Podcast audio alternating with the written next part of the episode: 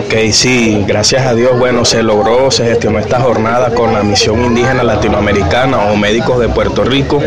Eh, bueno, es algo favorable para la comunidad guayó en general de la Alta Guajira.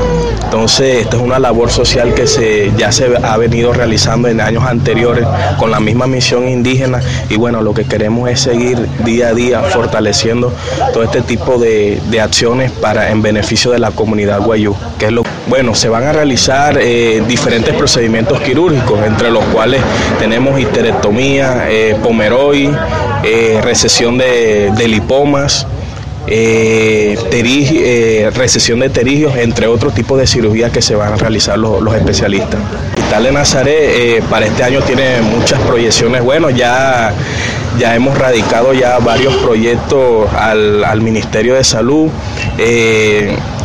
Ya estamos realizando otras gestiones ya de- en la parte interna del hospital. El año pasado también realizamos una, una, una remodelación en el área de hospitalización. Entonces son cosas que hemos realizado en estos seis meses de gestión y poco a poco vamos a ir mejorando la, la- para la prestación de los servicios de todos los indígenas guayos.